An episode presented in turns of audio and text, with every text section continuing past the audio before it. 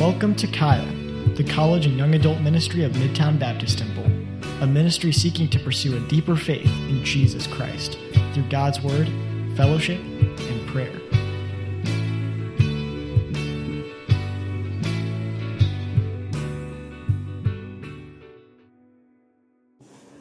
Good morning. Whoa. Hey. Yeah. That's loud. We'll get it dialed in. I might just be loud. You just might have to deal with that. Hey, I'm James. As he said, if you don't know me, uh, I'm not Brandon, right? And some of you might think that's good. Some of you might think, most of you probably think that's bad. You're like, darn, we want Brandon. Well, he got the day off, so you're stuck with me. Uh, this is my wife, Rosie, down here in front, just in case you don't know. She, woo! Yeah, yeah.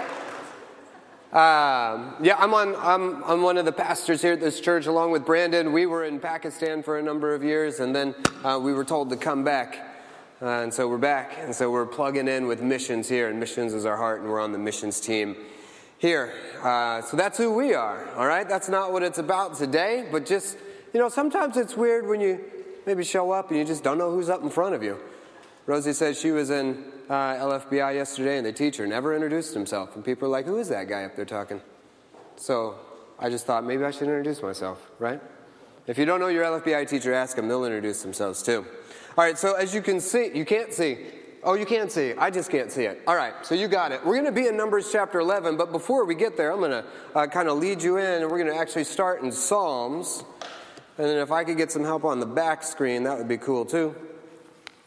But we'll be in the book of, uh, of Psalms chapter seventy-eight for just a minute to kind of get this kicked off. And we're going to look at the, the idea of what happens when God gives you your heart's desire. What happens when you really, when you get what you really, really want?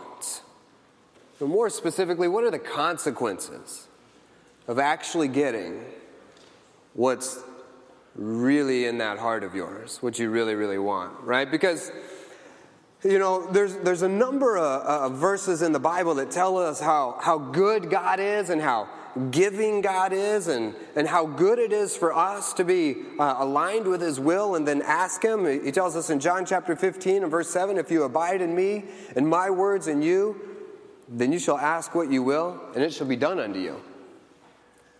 That's unlimited. Uh, if you're in my will and you're asking, as long as it's within those boundaries, man, there's a lot of freedom and power in that. Psalms one forty-five nineteen.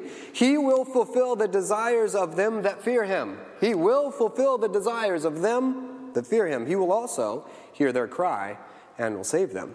First John five fourteen. And this is the confidence that we have in him, that if we ask anything according to his will, he heareth us. Anything that we ask, he hears us. Psalm thirty-seven four, delight thyself also in the Lord, and he shall give thee the desires of thine heart. Now that's a beautiful side of God that I think maybe a lot of us are familiar with, and maybe if you're you're new around here and you're not, you go, wow, I want I want to know that God. I want to know the, the God that can answer prayers and hear and save and can, you might get it wrong, you're like, can give me whatever I want. He didn't say that. He said, you align yourself with my will, and we can do anything. This is unlimited then, all right? Now, that's the God that we need to get a hold of, right? And if you're a father, then you get this, okay? We have a few fathers in here, and as your children start to get a little older, when your children come and they start making requests that are that are based in love, like when I see my my one of my kids asking if they can do something to serve their other brother or sister, man, I love that. My answer is going to be yes. Right? When when they're asking to, to do something that, that's that's grounded in just, you know, my will and the Father's will and God's will, I'm, as a father, I love that. If it puts me out a little bit, if it inconveniences me, it doesn't matter because I want to I want to answer that request when my kids come. So if you're a father, you get that. You love to see that, right?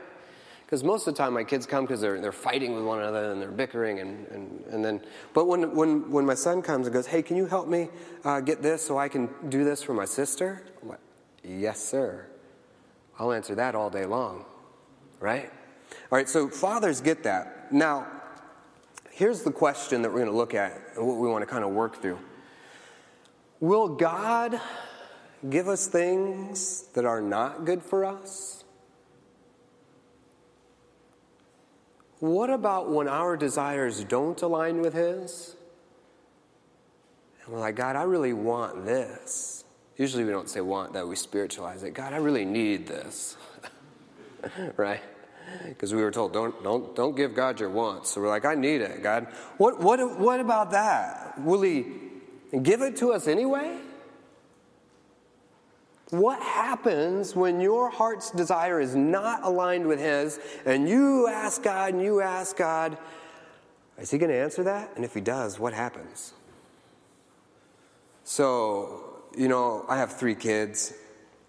We were at a church down in the South visiting, um, you know, one of our partner churches, and they were doing a missions uh, conference, and we were down there as, you know, part of that event. And they really like to love on the missionaries and the missionary families, and, and, and I love it because they see, um, you know, Team Fife is really Team Fife. It's not just like James is the missionary. Sometimes you go places like James was a missionary, and then there's these tag-alongs that go with them. But they love our family, and so they gave uh, each of our kids like one hundred dollars or something. Uh, a lot of money when you're a kid. Well, a lot of money anytime. But when you're five, that's like that's like Fort Knox. And so they've all got this money. But what that means for them at that age is they just want to spend it. My kids have no concept of saving money and like holding on to it. So we get home and they're like, can we go to the dollar store? Because I have a hundred dollars.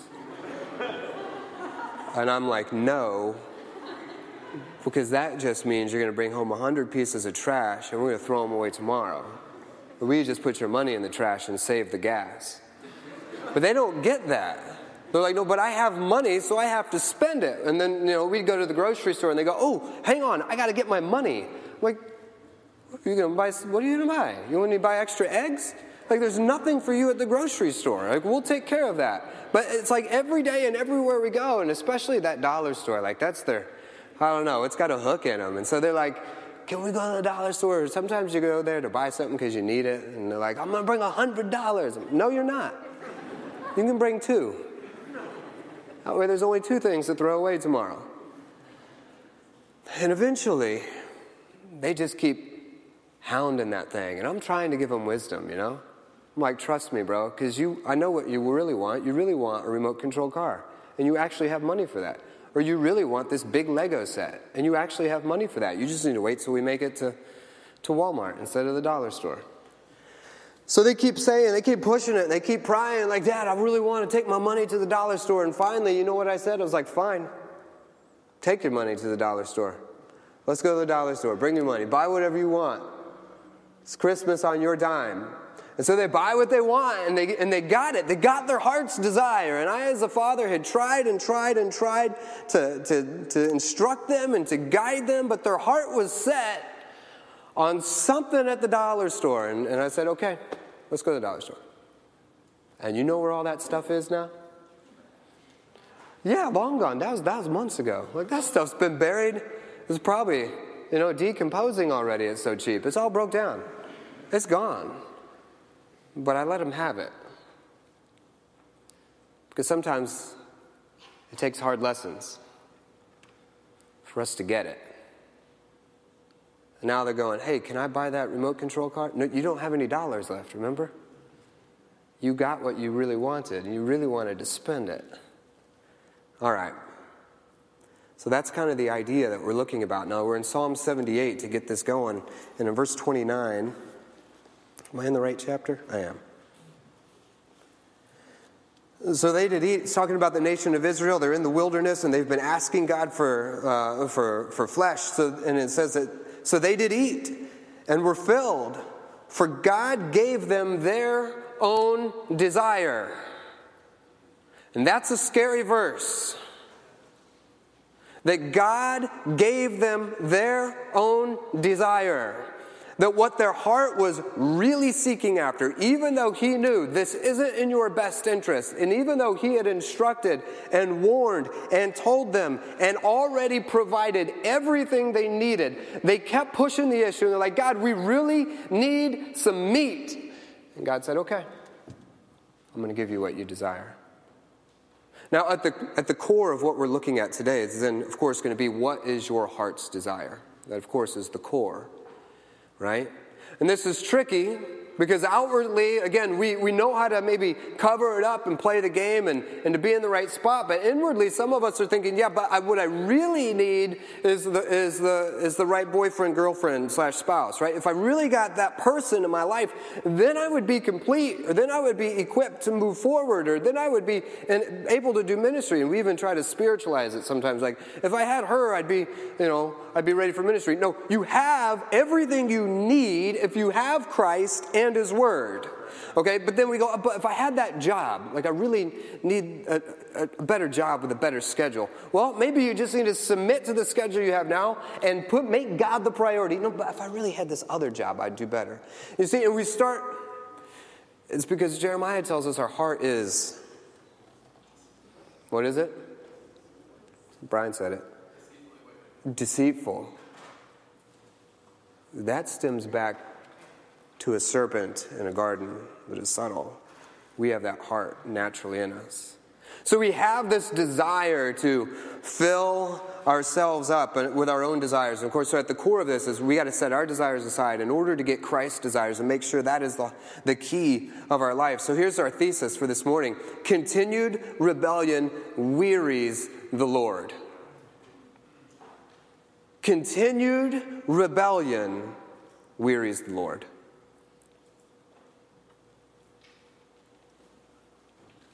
If I were to rephrase that for you, I would say this. If you keep knocking on a door long enough, it will probably open. Okay? Have you ever had someone come to your door? Maybe it was your kid. We have our kids do this every once in a while, and they're like doorbell, ding, ding, ding, ding, ding, ding, ding, ding, ding, ding, ding, ding, ding, ding, ding, and they're banging on the door. Nobody answers the door happy. After that. And this is an amazing thing about our God, is that he has emotion. He can be wearied. He can be frustrated. He can be angry. He, he can be wrathful. He can be jealous. He is vengeful, but he is also joy. He has joy, and he rejoices over certain things. And he is like that. He is like me. You were like that kid with one hundred dollars, all right, spiritually. And the more you go, dollar store, dollar store, dollar store, I just need it, that job, that girl, that whatever it is, eventually he's going to go, I'm going to open this door, and you won't like it when I open the door. I'll give it to you. Now let's back up here in Psalm seventy-eight and put this thing in a little bit of context. I'm going to read verses eighteen on down. It says, and they, speaking of the nation of Israel, tempted God in their heart by asking meat for their lust. Yea, they spake against God. They said, can God furnish a table in the wilderness? Now, mind you, this is after he's already given them manna. He's already proven that he can furnish a table. He's already sustaining them.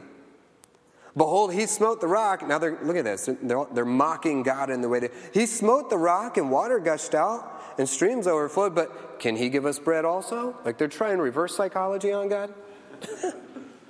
uh, can uh, can he provide flesh for this people? That works on a two-year-old. I don't know if you're big enough to put that milk away. They're like, watch this. And they put the milk away. Tricked you. Here, here's the nation of Israel trying to trick God into delivering what they really want. Therefore, verse twenty-one, the Lord heard this and was wroth. So a fire was kindled against Jacob. And anger also came up against Israel because they believed not in God and trusted not in his salvation. Though he had commanded the clouds from above and opened the doors of heaven and had rained down manna upon them to eat and had given them of the corn of heaven. Man did eat angels' food, and he sent them meat to the full. He caused an east wind to blow in the heaven, and by his power he brought in the south wind. He rained flesh upon them as dust, the feathered fowls like as the sand of the sea, and he let it fall in the midst of their camp round about their habitation. So they did, so they did eat and were filled, for he gave them their own desire.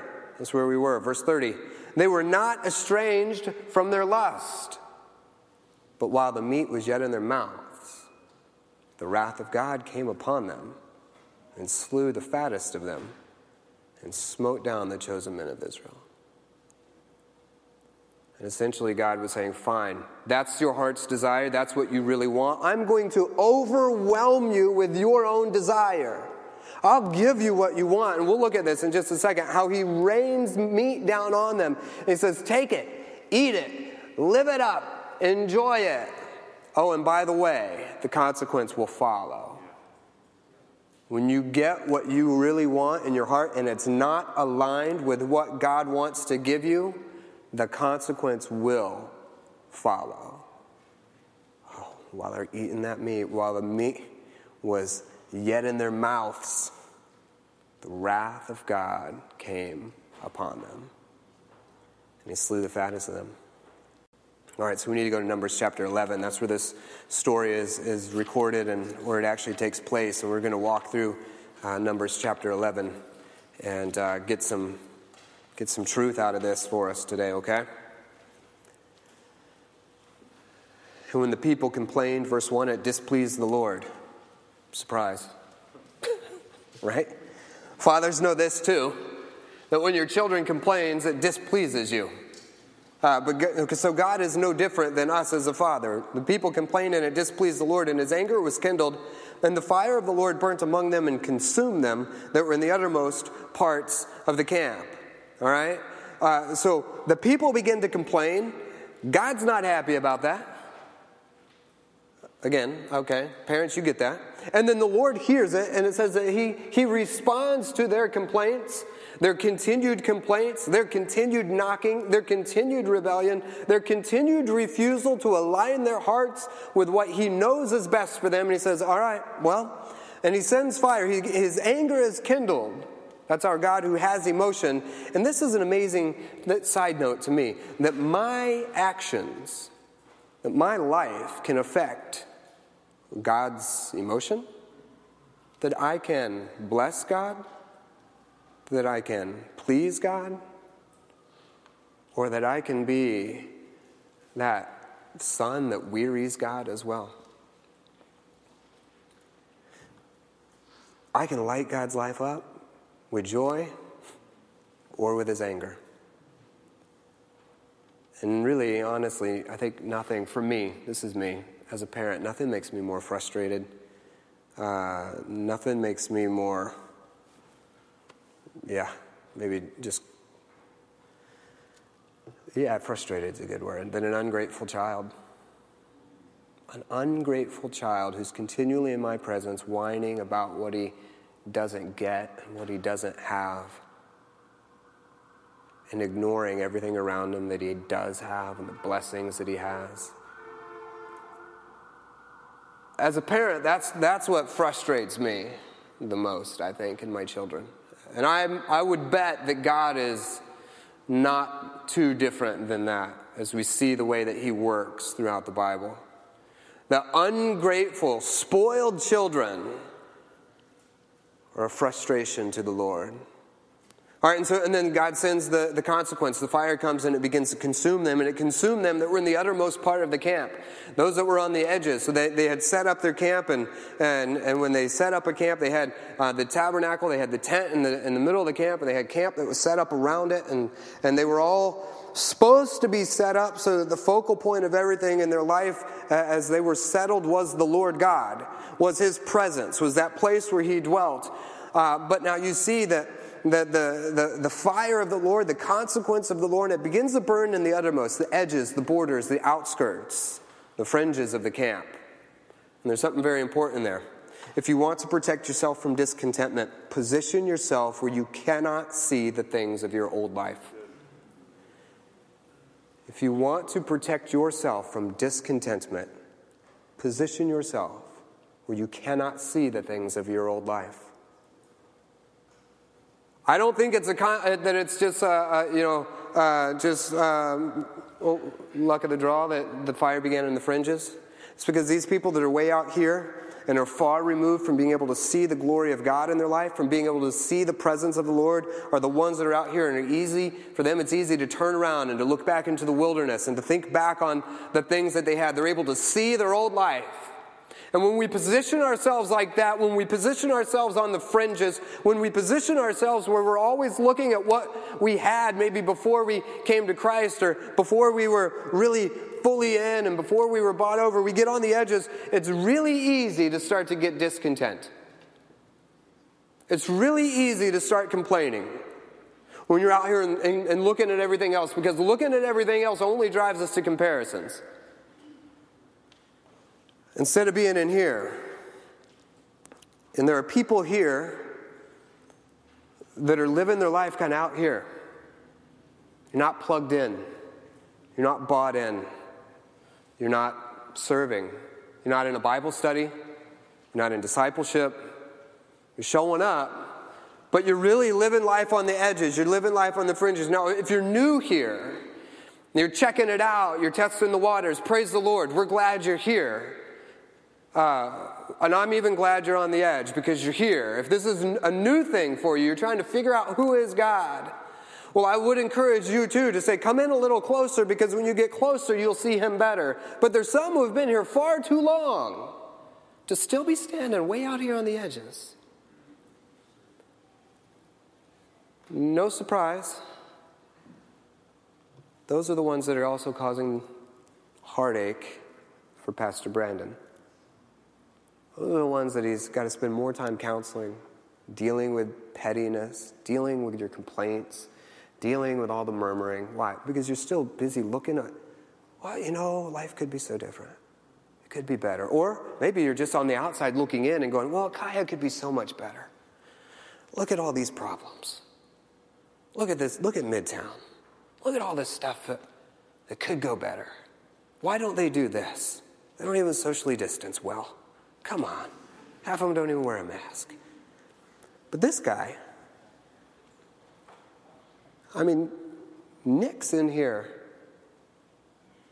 right up next to Brandon, who's right up next to the Lord. He doesn't have time to go, I got to complain about all these things. I just got to keep seeing God. Seth is in here going, I just got to worship. I just see God, and I realize I'm not even equipped to worship, right? You have these, these men and women, and, and Uriah's in here, and he's not going, oh, you know, I could make this better. Well, if he is, he's, then you know what he's doing? He's making it better. He's just doing it. He's not taking the time to, to sit there and, and to complain about it. So when you choose not to get involved, you choose not to be in the mix, you choose not to come in, you choose not to give over to Christ, you choose just to hang out on the borders, you will always find more to complain about. And uh, that complaining will weary the Lord. It'll probably weary your pastor too. Now, I'm not telling you, hey, don't go to him for counsel. Don't hear that. You can go to him for counsel. You can go to your Bible study leader for counsel. But maybe just slow down for maybe five minutes and pray and consider what God says and see if maybe there's an answer in the Word that you can get, even before you get there and just complain, okay? Because those who are in, well, they, they're not the ones that are out there getting burnt. And those who are in the mix, they see the things they can fix, but they're not complaining about it. And this is where God's judgment begins. It began out there on the edges. Because when you're standing next to complainers, it's a pretty good chance you're going to start complaining.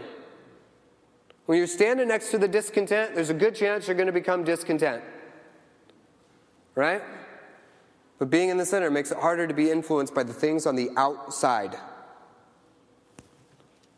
Things on the fringe, people on the fringe, they're able to see everything else that's going on around them, but they have a really hard time seeing God and seeing his presence. And this can be very practical. Uh, sometimes, you know, that means a lot of things in your life. I had a friend who, who came to Christ, and he was a, an addict at the time, and he said, it, you know, he had to make practical changes in his life. He had to not drive into certain parts of town, because that's where he always bought drugs. And he knew if he even drove through that part of town, it would be a challenge for him. He was making an intentional decision to say, I'm not going to live on the fringe. I'm coming in closer. And I had to, he had to make some changes. Maybe it means you don't go to certain places. You don't listen to certain things. Maybe you need to cancel Netflix. Maybe you need to delete that app. Maybe there are things in your life that are keeping you separated, that are sucking your time, that are making it so that all you see is, well, my schedule's full. I'm busy. Like, I really can't get in there. Well, make some changes.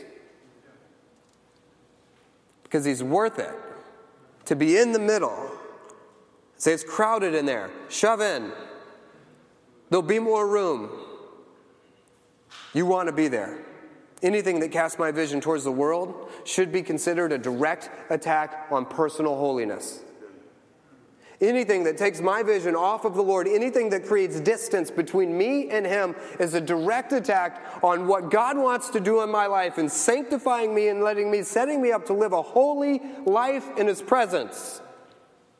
I must see those things as an enemy. I must hate them. I must go to war with them. First Chronicles twenty-nine two, moreover, because I have set my affection to the house of my God, I have of mine own proper good, of gold and silver, which I have given to the house of my God, over and above all that I had prepared. This is David, as he's talking about laying up for the house that his son would eventually build. But he says this, listen, I've set my affection towards the house of God. I don't. He didn't even get to build that house. He's like, my heart is so much into this, I'm laying up for that next generation to be that one. Colossians three, of course, verses one and two, uh, You know, set your affection on things above and not on things of this earth. So you have in Numbers chapter eleven and verse one. I want to contrast that um, with Numbers chapter twenty and verse sixteen. I'll just read it to you. There's a slide that'll help with this. It says, and when we cried unto the Lord, he heard our voice and sent an angel and brought us forth out of Egypt. And behold, we are in Kadesh, a city in the uttermost of thy border. And here's, here's the people of God, two different types of crying out, two different verses, very different heart that, is, that, that drives this. In Numbers eleven one, it says, and we complained. Whereas in Numbers twenty sixteen, it says, we cried out. They didn't see a complaint. They cried out for a way to fix it. God heard. This is the next step in both of those. God heard your complaint. His anger was kindled, or he will send an angel of the Lord. He burnt them, or he will deliver. He consumed them. Again, he brought them forth and delivered them. Those are the, those are, those are the ways that these things play out when we go before the Lord. All right, let's move, move on past this verse. Verse three. So we keep working our way down in Numbers chapter eleven. And the people cried unto Moses in verse three, and he, and he called the name of the place Taberah, which uh, because of the fire which burnt among them. And so God names this place based on their rebellion. Uh, and then in Deuteronomy nine twenty-two, they revisit this place as they wander in the wilderness. By the way, remember what happened here? I sent fire and burned you up because of your desires, because of your wickedness, because you provoked the Lord. You know, we've all lived there. We've all had those moments. It is good to remember those moments. Every once in a while, God will let you revisit that just and go, oh yeah, don't want to do that again. In verse uh, four, let's keep moving down. And the mixed multitude was among them, Uh, fell lusting, and the children of Israel also wept again. So when they came out of Egypt, they brought not just the children of Israel, but a mixed multitude. So Egyptians and others, people that, that, that just came out and, and, and had seen what God was doing. So those people, they, they began to lust. And the children of Israel also wept again and said, who shall give us flesh to eat? We remember the fish which we did eat in Egypt freely, and the cucumbers, and the melons, and the leeks, and the onions, and the garlic. And they're remembering fondly all of those things. Has anyone here ever been like, ooh, those leeks? They were so good at that one restaurant. If I could just go back there and get some leeks. I've never personally felt that. I don't know. They were doing something right in Egypt then, because they were loving the leeks even. They're like, how many of you don't even know what a leek is? Like, that sounds like, you mean leech? Those things that suck your blood? That kind of sounds like that. It's not that at all. You should, it's, it's a plant. All right, it's a it's a green thing. How many people don't eat green things? College kids don't. No worries. What were we doing? So they, they start looking back, and they're remembering all the things that they had when they were in Egypt, but the problem was they've forgotten one big point. They were slaves. They were servants, and the biggest point from God's perspective is that they were not allowed to worship. That was the bigger issue. You can be a slave as long as you're free to worship.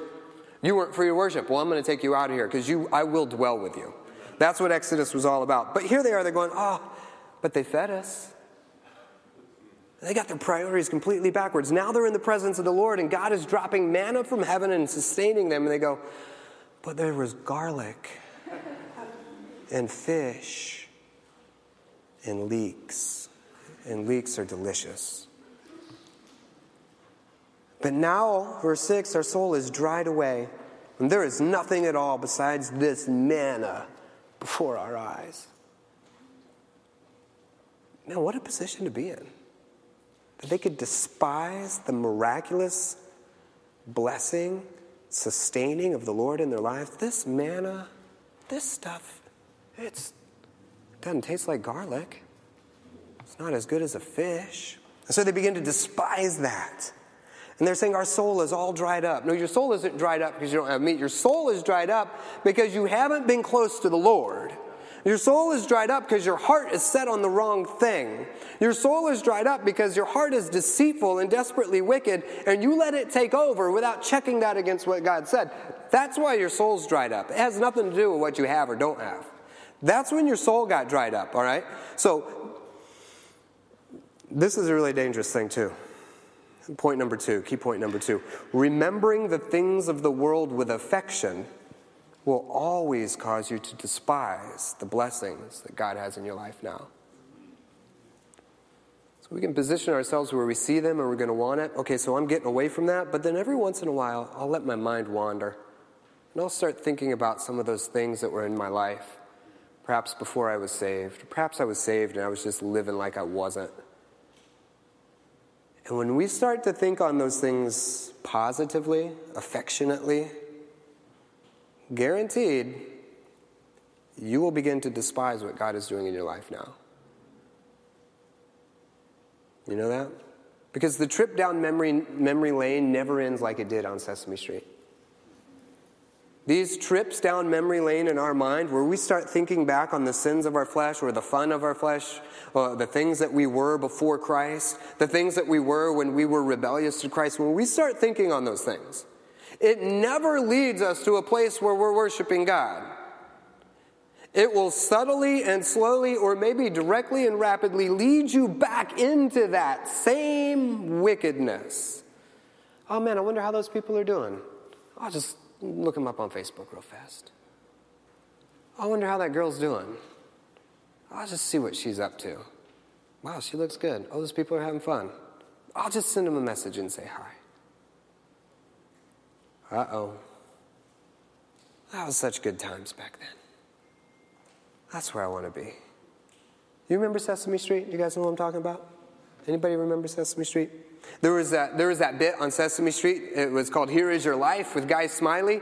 Does anyone remember that? You remember? Uh, Guy Smiley put, there's a picture of Guy Smiley in Sesame Street, and he's like, house, here is your life. And they would, he would walk them down all these memories of House's life, and everything was real happy, and everything was real joyful. And, and he's like, hey, here's the guy who designed you. It's the architect, Frank Lloyd Wright, because that's what they do on Sesame Street, right? Uh, Y'all don't even know. You're just looking at the picture going, man, that is really awful image quality. Like, that thing is so blurry, you can't even see Guy Smiley. And that is actually Frank Lloyd Wright right there. Listen, that's because this aired in nineteen eighty-six. That's the truth. This bit aired in nineteen eighty-six. The majority of you weren't even alive when this aired. We were trying to figure out how to just make, you know, images move on a T V back then. That was, that was, that was high tech, all right? But, but the point is still, the, is still the same. Sesame Street sells you the idea that reminiscing is always good and it's always going to lead you into some joyful place. Let's, let's revisit all the things that you had in your life. Generally speaking, bad idea. Bad idea.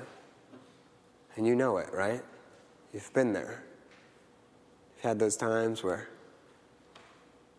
you bumped into someone from your old life and all these thoughts start coming back and all the memories come back. And you're like, yeah, that was a good time.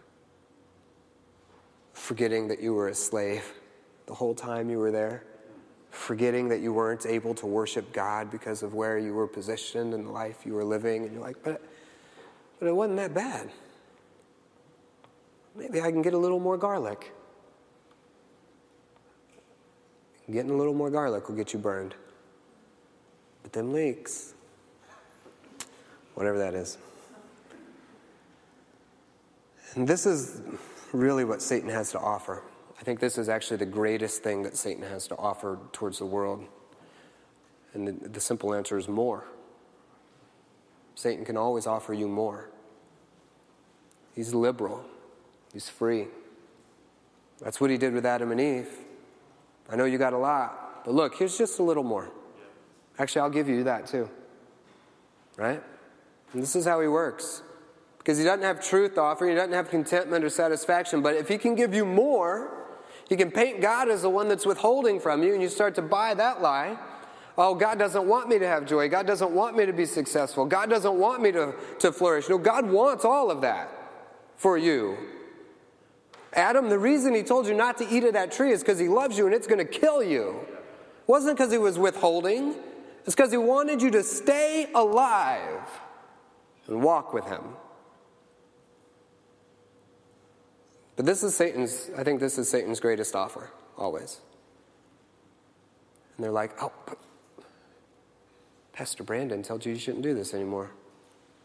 And Satan's like, but I'll let you do it.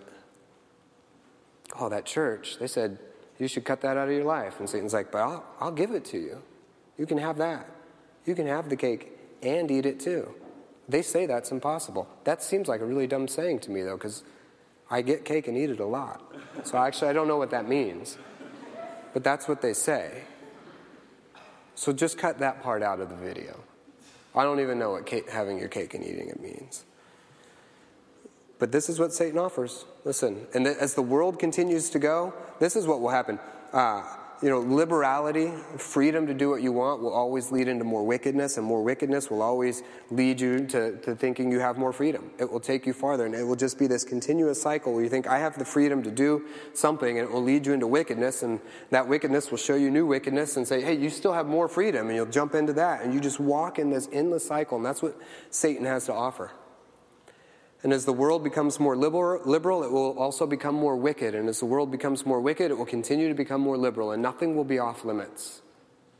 This is, you see it. All you got to do is look at our society. And you see how Satan is offering this very thing to everyone. Nothing is off limits. Take what you want. Remember who you used to be. Oh, that was good. Consider, imagine, dream about who you could be. Oh, that's even better. And I'll give you that. And when we look to what we had in the world, we will always fall into that trap. Uh, and we forget what God wants to give to us. Because he told us in Second Peter one three, according as his divine power hath given unto us all things that pertain unto life and godliness. He just wants to give it to you. So in the world there is, you know, liberalism, there's liberality, but in Christ there is liberty. And that is very different than, than the liberalism that is offered in the world. In Christ, there is liberty. And we don't have time to develop that, but you should be aware of that. They are very different. God has promised to give you the manna freely. That's right. And he's given you liberty in him. Now listen, and, and in terms of that, here's key point number three. The world will always give you more. It just hides the bill of sale. You don't realize how steep the payment is for what you're actually getting.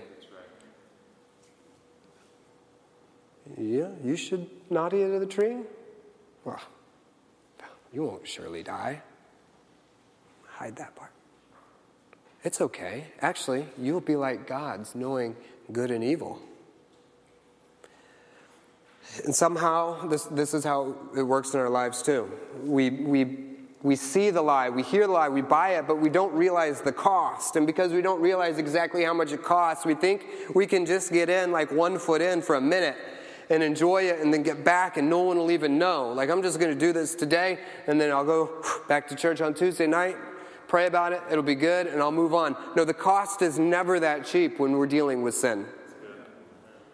The cost is always much higher than you've been led to believe. It will hold on to you, and, and the compound interest and the fees and the taxes that come with jumping into sin will burden you for weeks and months and years and sometimes your life. You will be holding on to the consequences of one small purchase you made. He told me it was so cheap, though. It's like cable bills. You sign up, it's twenty-nine dollars a month, and you're like, this is a good deal. A year later, you look at your bill, you haven't even looked at it for a while, you're like, I'm paying one hundred fifty dollars a month. How did that happen? And then you try to cancel it, and you call them up, and you, you press one to do this. You press one, press three, press seven, press nine. You want to talk to a real person? Yeah, I would. Zero. Uh, we're all busy right now. Call back later. And like, you don't even know how to get out of it. You're stuck with all these channels that you don't want anymore, and you're paying so much to get them. That's what sin does. That's where these people were, and their hearts were set on that. And when our hearts get set on the wrong thing, we think we can buy it uh, at a premium, but really it's going to cost you everything. This is what God did. He heard their cry. He heard their prayer. And even though it was wicked and completely against what he wanted for them, he said, all right, well, I'm going to give it to you. But you got to take the price of it too. You get the full weight of that. Let me say this real quick. Maybe you're new around here. Maybe all this stuff seems a little crazy. Let me just take one second to tell you this. There is freedom in Christ, so much so that he would give us eternal life, that he would set us free from our sins. And the reality is that, uh, you know, in the Bible, the Bible tells us there's two ways to pay for the price of sin, okay? One is that you can let Jesus Christ pay for it for you, which he already did on a cross, and all you have to do is accept that. And because his blood is eternal, because he is eternal, that sacrifice covers you eternally and brings you into his presence. But should you choose to reject that, and this is what we're talking about, you can actually pay that bill yourself. The only problem is it will cost you eternity in hell. You see, and Satan keeps telling us the price isn't that high. It's okay if you... Because all roads lead to God anyway. Because God is love, and in the end, it's all okay. No, that is a lie. There is one way. And the price has been paid, and the other way is that you get to pay that price. But man, that is forever, never, ever ending, because it's an eternal debt. You might not have realized this, but you are an eternal being already. You have an eternal soul. So you can pay that price. Satan won't tell you the truth, but I'm going to tell you, God always will. He'll tell you the price up front. And that's it. And we desperately don't want that. In Numbers, we got to run real fast. Chapter eleven, uh, jump down to verse ten. You know, the people are just complaining and complaining. And Moses heard the people weep throughout their families, every man in the door of his tent. And the anger of the Lord was kindled greatly. And Moses also was displeased. And you just see the heart of a man of God. Not only does your complaining weary the Lord, but the truth is your complaining is going to weary your Bible study, and your complaining is going to weary your pastor, and there will be men and women who, who are involved in your life who are, who are just like Moses, who love you enough that they, are too, they too are going to be hurt and distressed by your rebellion. This is one of those hidden prices. Satan never tells you that your choices are, will affect far more than just you. I've sat in Brandon's office, and he said, hey, pray with me for so-and-so, because they're on the fringe, or they're not here anymore, because his heart breaks when his when, when the sheep wander astray. There are Bible study leaders that are in that same boat. The heart of a man of God is one that desperately loves his people. And when, when, when your people are grieving God, Bible study leaders, disciplers, uh, you should be grieving as well. And Moses is right there with God. God's, God's grieving. Moses is grieving. Um, beautiful heart. That's where we need to be. And then, so God tells Moses, all right, fine. I'm just going to summarize so we can wrap up quick. Verses sixteen to twenty-three, God is telling Moses, he goes, fine, you know what? Here's what's going to happen. I'm going to give it to him. I'm just going to give him flesh. I'm going to let him have it. And they're going to get the consequences of it. And, uh, And, and verse twenty-one, and Moses said, the people among whom I am are six hundred thousand footmen, just the soldiers, right? Uh, and thou hast said, you'll give them flesh that they may eat a whole month? This is God's promise. I'm going to overwhelm you with your desire. You want a little bit of flesh? He said, I'm going to give you f- enough flesh that you can eat for a month. Shall all, all shall the flocks and the herds be slain for them to suffice them, or shall all the fish of the sea be gathered together? We're getting an idea of how big this, uh, either how big this multitude is, or maybe Moses just didn't realize how many fish are in the sea. But he's like, it would take the entire ocean to feed all these people. That's a big people. And the Lord said unto Moses, is the Lord's hand waxed short? Uh, thou shalt see now whether my word shall come to pass or not. God's like, all right, Moses, just watch this. And it says that God uh, sends quails. Verse thirty-one, and there went forth a wind from the Lord, and he brought quails from the sea, and he let them fall by the camp, as it were a day's journey on this side, and as it were a day's journey on the other side, round about the camp, and it were two cubits high upon the face of the earth. Two cubits. A cubit's about a foot and a half. So we're talking about three feet deep, quails, a day's journey in every direction around the camp. An average person can walk thirty miles in a day. Imagine quails three feet deep from here to Harrisonville. From here to up into, you know, to Gladstone. Quails in every direction. Uh, that's thirty miles. Most of us live in a thirty-mile radius. Quails from this church all the way to your house, this deep. God's like, I'll overwhelm you with your desires. You want it? All right, fine. I'm going to step back and give it to you, and I'll give you more than you ever wanted. That's a lot. um, and the people stood up all day, all that day, and all that night, and all the next day. They just went on this binge. All day, all night, all the next day. They're up gathering quails. They gathered and gathered, and he that gathered the least gathered ten homers, and they spread them abroad for themselves round about the camp. And they're like, look at what I got. One homer is ten baths, right? And the person that gathered the least gathered ten baths, like a hundred bathtubs full of quail. A hundred of those things full of quail. That's how much, you know, the least of us gathered. So God's overwhelming him with it, and he gave it to him. Verse thirty-three, and while the flesh was yet between their teeth, ere it was chewed, the wrath of the Lord was kindled against the people. And the Lord smote the people with a very great plague. And we just read the consequence of that, that fire came and the Lord destroyed them.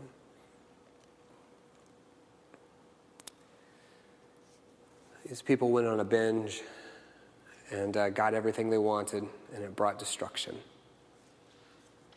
What are your heart's desires? What is it that you really want?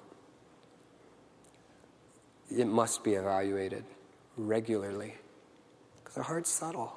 It drifts. Today, you have to evaluate, what are my heart's desires? What is it that I really want? Maybe an easy way to, to, to reckon that would be, what am I? What, what are the things that keep me up all day and all night? What am I willing to lose sleep over? When I go on a binge, it's like, I just watched seven seasons of Netflix. That's because that's what your heart really wants. Have you ever stayed up all night because that word study was just so good that you were just trying to figure it out? Have you ever stayed up all night praying for the souls of men? Have you ever stayed up all night because your disciple's in a difficult place? These people were like, all day, all night, we're going after quail. Well, what about you? What do you sacrifice your sleep for? What, what do you go on a, on a on a on a binge for? Does God consume you like that? We need the worship team to come up. We got to wrap. What does your heart really want? And the truth is, you may never verbalize it, because we're good at covering it up. We're good at playing the games, but you know the recesses of your heart. You know the what's in there. You know how you reason with God. You know the deals you're trying to make. That if I had this, I, I'd be able to serve you better. It doesn't work. The nation of Israel tried to play mind games with the Lord. Do you really think you can give this much food? And that's what we do. And God goes, I will. You'll hate it. So stop the games and say, where is your heart? What would I give everything for? What would I stay up all night for tonight? And if it's not the things of the Lord, you have an opportunity right now. As we worship, where you're seated, grab someone next to you. Or as we worship, come down here, and somebody will pray with you. If there's wickedness in your heart that you need to drop off today, drop it. Don't carry it. If you've been looking back at the world, if you're walking, letting your mind wander down memory lane, drop all of those things. Find somebody to pray with and say, I got to get these things out of my life. Set down a stake and say, I need what God wants. And that's it. Let's bow our heads. Heavenly Father, we need only you. And I pray that we would want only you as well. In Jesus' name, amen.